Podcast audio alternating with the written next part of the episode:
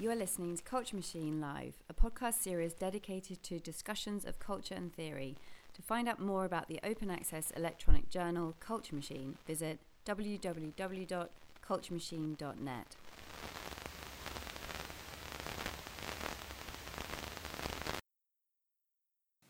Adrian Johns is the Alan Grant Maclear Professor in the Department of History at the University of Chicago, where he also chairs the Committee on Conceptual and Historical Studies of Science. He's the author of Death of a Pirate, British Radio and the Making of the Information now, Age from 2010, Piracy, The Intellectual Property Wars from Gutenberg to Gates from 2009, and The Nature of the Book, Print and Knowledge in the Making, 1998. And he's also written widely on the histories of science, the book, media, and information. So, the first question um, Adrian, if you look back at your career as a researcher, in what way have you seen your research practices change or not over the years in your interactions with new media and digital tools? And to what extent is your own development in this respect exemplary for changing research practices within the humanities as a whole, do you think?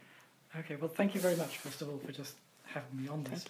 Um, to what extent have my research practices changed through interactions with new media? This is actually an interesting question, partly because I started doing a PhD in 1987, mm-hmm. which was obviously before big digitization, um, but the digital existed then. So by the time I started doing a PhD, I would be coming into the uh, computer labs in Cambridge to do word processing on what were then, um, if I remember right, um, very early generation Apple Macintoshes hooked into a mainframe computer called Phoenix. Um, and so the, from, from that point onwards, I've gone I've gone through the generation which saw email go from essentially zero to completely overwhelming, mm-hmm. um, and I've gone through the rise of Google Books, the mass digitization projects, the internetization of all of our conversations. Um, and it's obviously the case that all research practices have been transformed by these in some ways, kind of obviously. Like, I can sit in my office and very quickly have access to massive amounts of page images from 17th century books that back when I was doing a PhD, you either had to find in the original or actually more likely you would look up on microfilm. Mm. And in some senses, that the world of microfilm is a world that we've tended to forget. It, for, it dominated for a generation. And when I was doing a PhD, I came into the library um, every day, six days a week, wow. and did nothing but sit in a dark room and look at microfilms. And it really made you feel ill. I mean, it had a kind of physiological effect. You would come out feeling nauseous at the end of the day. Um, and, you know, for certain things, you still have to do that, but I haven't looked at a microfilm reader now for at least a year. Um, so everything I do now can be done well, not, not everything, but lots of things can be done from the office. Mm. That's one thing.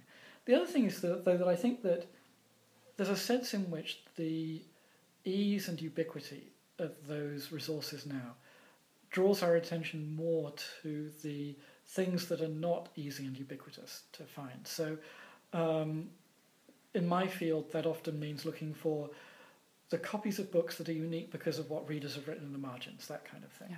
Yeah. Um, and I think, and there, there, there's even a school of thought that if there's a future to libraries, it lies in the collection of those, because mm. nobody's ever going to digitize you know, every copy that somebody's written in of some Renaissance book.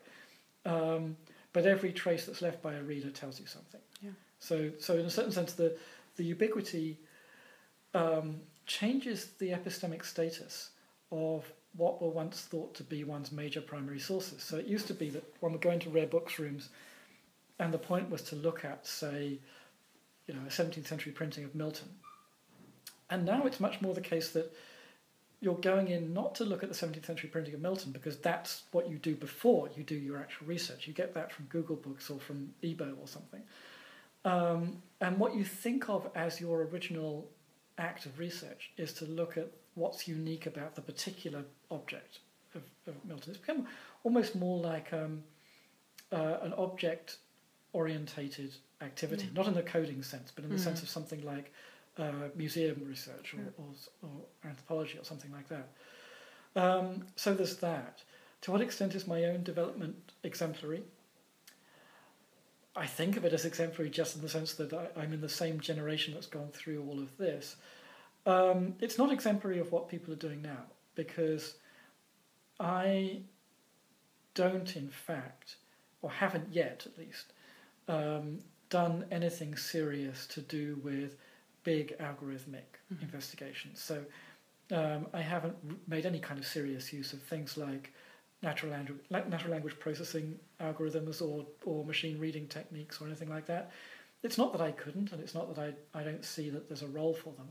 Um, probably, probably, you know, I, I do think that actually they're going to transform the discipline in the next mm. decade. It's that I haven't myself done that yet. Um, and to a certain extent, from the people that I collaborate with who do do it, my sense is that while big original uh, consequential questions are being asked with those tools, there's still a problem with them in that the tools themselves are not second nature mm. to researchers. We need them to become second nature through a process. In the same way that things like word processing became second nature to us through a process. When, they, when word processors first arrived, they were not second nature to people. And people had to learn how to use them sure. creatively and just to kind of, as it were, think through the screen. Mm. And we need to get to that point with things like um, algorithmic methods for tackling big data archives. I think we're not quite there yet. We will be there in 10 years. Um, and I, I, would hope that I'll be part of that, but I'm not yet. All right. Thank you. Okay, let's move on to the second question. So, um, we could say that the past can be shaped from the present, present in myriad of ways. So, Throughout your work, but especially in texts such as The Nature of the Book and Piracy, the intellectual property wars from Gutenberg to Gates, you explore the efforts of historical institutions and protagonists alike to seize upon history in order to redefine the past, and through doing so, affect the present and the future. So, in the nature of the book, you see this kind of recursive historiographical work, as you call it, in operation in a dispute between the Royal Society and the stationers over the historical origins of print in the 17th century, for example. Now, for similar reasons, you have focused on the revisionist history of print media as advocated by digital printing company Forces during the piracy case that surrounded digitization of Japanese in the 1980s to 2000s, as you described in your article, Gutenberg and the Samurai. Now, could you reflect briefly on the historiographical mechanisms employed in these two cases and their influence on the development of both print and digital media? Yes, thank you for asking that. This whole question of how it is that historical understandings play in in, in a kind of recursive way uh, into the, the constitution of things like new media is very interesting to mm. me. Um, and it's it's partly what can I say? Being a historian myself, I'm always keen to see an importance in what one does. Um, but it's not just that. I think that um, very often when you push at people who are doing new things, they're having to justify to themselves what the newness is of what mm. they're doing in terms of how they understand what already exists. And that is to tell a historical story. Yeah. Um, even if the historical story is actually quite simple, but again, as soon as you probe at that again, if you if you in conversation with them and you, you push at it, the simple becomes complex pretty quickly. Um, and it's not that the historical stories that are told in such circumstances are, are by professional historians' lights true, or that they're false necessarily. Mm-hmm. It's that they're consequential. Um, you know, they come about through creative interpretation of evidence of various kinds. True. They're deployed, and they shape how people act and how they respond to others' actions. So in the two cases that you've highlighted, in the 17th century, um, there was a big debate in, in England, and actually this has parallels in every other European country too. I happen to do England because it's what I know, but you could do the same story, mm. very similar, very similar story, in France or Spain or some some German states. Um, there's a big debate about what the ground for harmony or community in the world of print is where the Stationers Company, which was more or less the guild for, for the printing industry, thought that the grounds of harmony lay in the community of a craft yeah. body. Uh, so it's in the fraternal organization of artisans. And that built up a tradition over time. So the thing is essentially traditional based. But for certain uh, gentlemen and to some extent for those in the Royal Society, that harmony was not a beneficial one. Um, it's seen as being entirely in the interest of the, the commercial practitioners of the book and not in the interest of scholars or the state or of, or of the broader social harmony of the Commonwealth. Sure. And so they wanted to reconstruct the harmony of, of the world of print around especially royal power that would be deployed through the mechanism of privileges, what we call patents. Um, that was a very complicated battle, and, I, and both sides fought it out by making stories about the historical development of print culture itself, as we might call it, that go right back to Gutenberg. Mm. Um, and interestingly, a large part of the debate there has to do with certain kinds of textual evidence. There's an interesting moment when both sides actually were arguing on the basis of key foundational documents that didn't exist. But neither side could point out that the other side's document didn't exist because they were keenly aware that their own document didn't exist and they couldn't be sure that the other one didn't. Sure. Um, and this has to do with the location of the document. So one of them was in the guild headquarters if it existed, and the other one would have been somewhere buried in the probably Lambeth Palace, actually, the hmm. headquarters of the Archbishop of Canterbury. But nobody knew. Um, and that's a that's a very interesting moment when both sides are adducing textual evidence, which is like the gold standard of his, historical understanding, but nobody can actually produce the documents. Um, in the the case of Forces, which is a an interesting episode that I got rather um, preoccupied with for a number of years in the early two thousands. Um, this was a debate about the proprieties of digitizing Japanese kanji characters. And Forces was, at least by its own accounts, the first company to do this for all, whatever it is, 40,000 characters. And the way that they did it was by taking what are essentially type sheets from an existing typographic company, having a traditional calligrapher redraw the characters, and then digitizing the redrawn characters. And the, the typographic company sued, really knowing that it wasn't going to win, but knowing that, that tying up forces in the courts for a long period would be enough to destroy its prospects, mm-hmm. which did actually happen.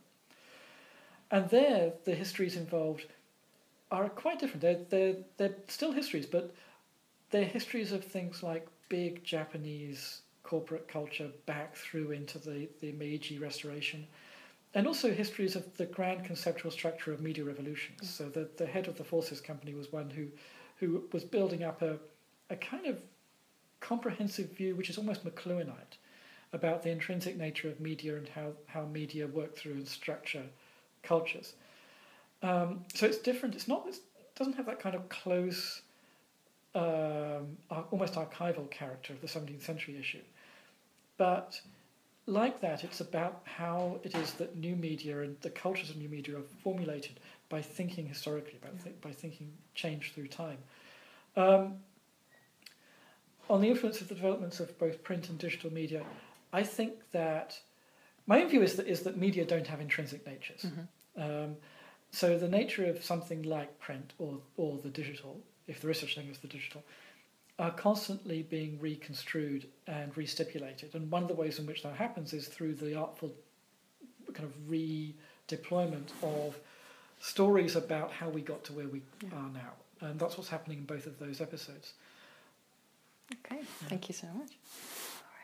So I would like to develop this conception of recursive historiographical work a little further. So you write about how others have attempted to reshape history could you maybe reflect on your own responsibilities as a historian, especially where they concern the narrating of the past? So, how, how does the way in which we reflect upon historical struggles and disputes relate to our own ethical position taking as historians? So, in what sense are we part of this redefining of the past? So, in asking this question, I also have in mind recent developments in historiography, such as media archaeology and feminist rewritings of history which focus specifically on extracting, for instance, repressed, unconscious, and forgotten genealogies. So, do you relate to these movements in any way? And how would you describe your own responsibility and performativity, even as a historian, in reshaping and rewriting the past, present, and future?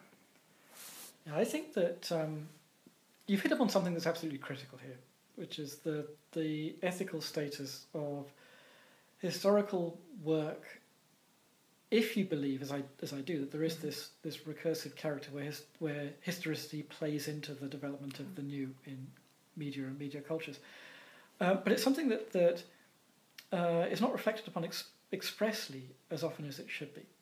Um, and I think there are, there are certain things that one would say about it. One, one is that um, I do think that for all that historical work needs to have consequences, it actually will have consequences Mhm. willy nilly, but, but you need to think through what the consequences are and you need to justify the work to some extent in terms of, of consequences.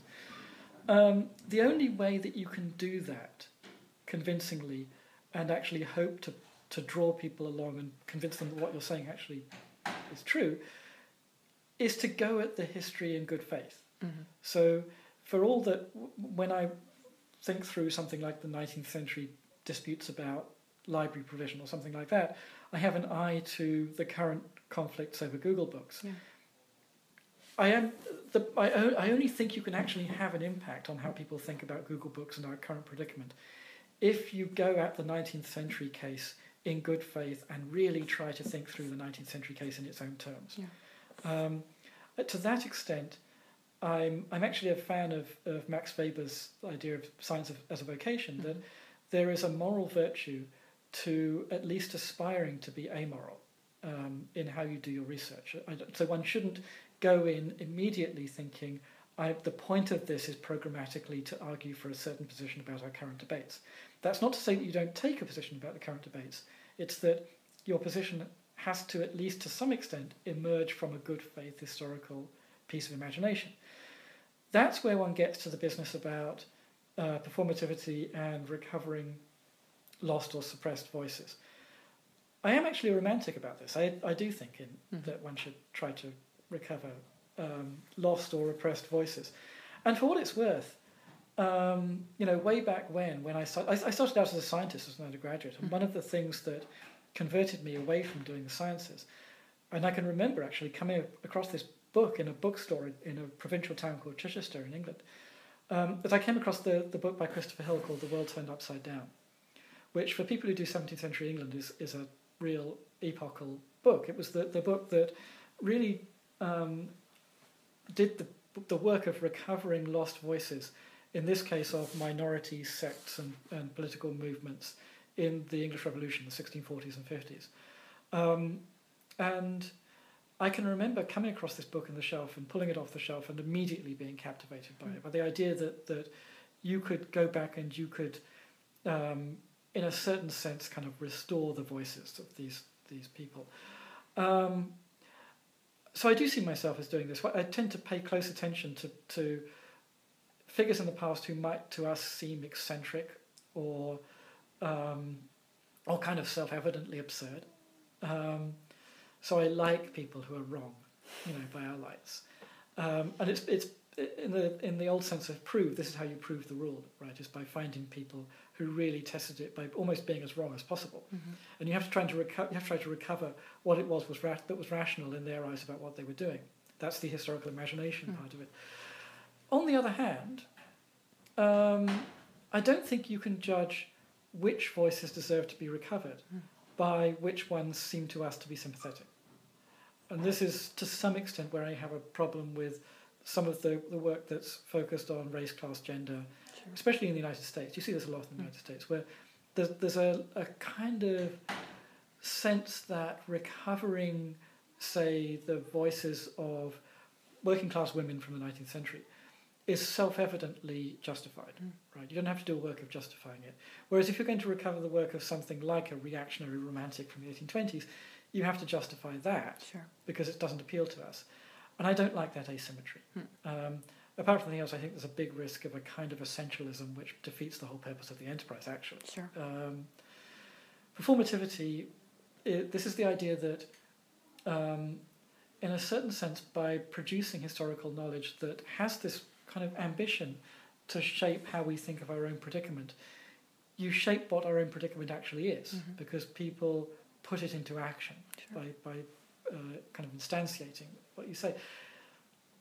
You know, what can I say? I, I, I, I would dearly like it to be true that as an academic historian I write things that people believe and then, in a certain sense, act on the implications of the stories. Um, and those implications are anti-determinist. Mm-hmm. So, so it would involve, for example, not producing policies for the future of the humanities which are premised on a story about the inevitability of the triumph of certain kinds of network sure. culture, say. Um, I think that the humanities should take it upon themselves to be managerial about networks as well as being as well as being their you know, beneficiaries mm-hmm. in a mm-hmm. certain way. Um, so I, I would like to have that kind of performativity, and, and I do think that in a certain sense one should write as though that performativity exists. I'm not so sure that in practice, at least in the short term, it does. Mm. Part of that is because of the changing character of university institutions. If you think that one, one's ambition is to be performative with respect to the future of intellectual culture yeah. specifically, and there, you know, in the UK as in the US, the nature of universities has changed. They've become much more managerial, administrative, subject to a whole cast of, of administrators whose backgrounds are not in academic research so much as in things like business schools. Their language is very different from ours. Um, and in order to be performative, you would have to translate the kind of research that I do into the language of business schools, mm. which I'm not kind of in principle opposed to doing. Um, but I haven't done it, you know. So it's I think it, it would hang on on somebody actually choosing to to do, to adopt that as a strategy. I think. In your work, you write about how the coming of new technology, so be it print or digital, brings with it a certain indeterminacy towards the propriety of established relations surrounding that technology. So, due to the fact that it takes some time for these relations to settle again in response to changes in technology. So you see this response to change at work in the current heavy policing of copyright and piracy in a digital context. For example, as you described them, in piracy, the intellectual property wars from Gutenberg to Gates. So in this respect, media change is instrumental in redefining the relationship between technology, science, and knowledge, and the practice of people and institutions. So I was wondering, and you already discussed this in the, in the first question too a bit, how this relates to our own communication practices as scholars. To what extent does the digital raise fundamental questions of propriety and responsibility with respect to the way we conduct history and scholarship more specifically? So, for the most part, do we not continue to act as we were still in the Gutenberg galaxy? Um, I'm afraid we do continue to act that way. Um, and to a certain extent, I think it has virtues acting that way, mm. to be honest. I, I, I think that, um, for example, I think that doing good historical work is a process that involves reflection, and reflection takes time. Um, so I'm a little resistant to the culture where which expects that um, people like me should have immediate responses to mm-hmm. everything. Um, so I don't blog and I don't tweet or anything like that, which is no, it's not you know deliberate strategy not to do it. It's just that I'm I'm a little reluctant to get sucked into a world where it's expected of me to sure. do that and I'd rather sit. You know, it's not that I have time to sit back and think about things, but um, but I'd rather have a have a world where one can um, take time to work through problems. Um, this is again to say though that that I think it's part of the responsibility of the academic world today, not simply to see itself as being impacted by the world of digital networks, but to take the responsibility to manage them. Um, and actually put them to use in certain ways and not in others, right? Don't, don't um, adopt the principle that speed is everything, because mm-hmm. it isn't. Um, there are, though, issues other than speed where I think that um, academia could be more successful and more imaginative than it is. And in some ways, British academia has been better at this than American, um, partly because I think it's because it exists under greater constraints, so it has to be more imaginative about how it operates. Yeah. Um, so, um, the, in, in certain parts of the academy, and it's not necessarily um, historians, it can be things like climate scientists.